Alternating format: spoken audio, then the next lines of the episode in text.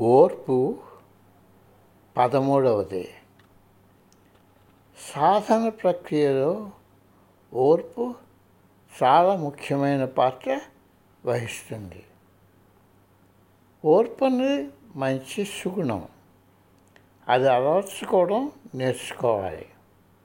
పట్టుదల లోపం లేని ప్రయత్నాలు ఓర్పు క్రమబద్ధత ప్రేమించే ప్రవృత్తులపై వ్యక్తి పూర్తిగా శ్రద్ధ చూపాలి వ్యతిరేక శక్తులు నీపై ప్రభావం చూపకుండా ఎల్లప్పుడూ జాగరూకతతో ఉండడానికి ప్రయత్నించాలి.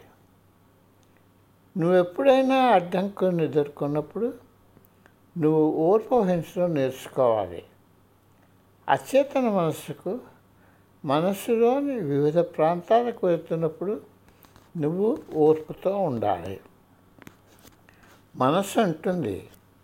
ముందు నాతో సంప్రదించకుండా అంతరంగ దేవ సామ్రాజ్యానికి వెళ్ళడానికి నీకు ఎంత ధైర్యం వచ్చింది?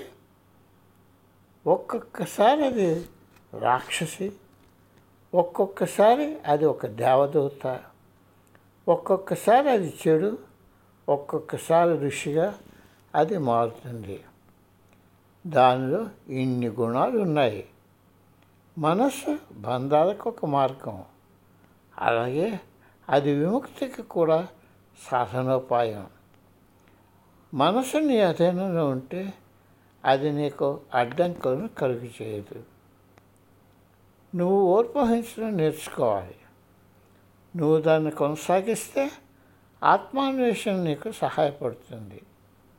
ఆఖరకు అజ్ఞానం అనే చీకటిని తొలగించే కాంతి నీకు దూరం నుండి గోచరిస్తుంది.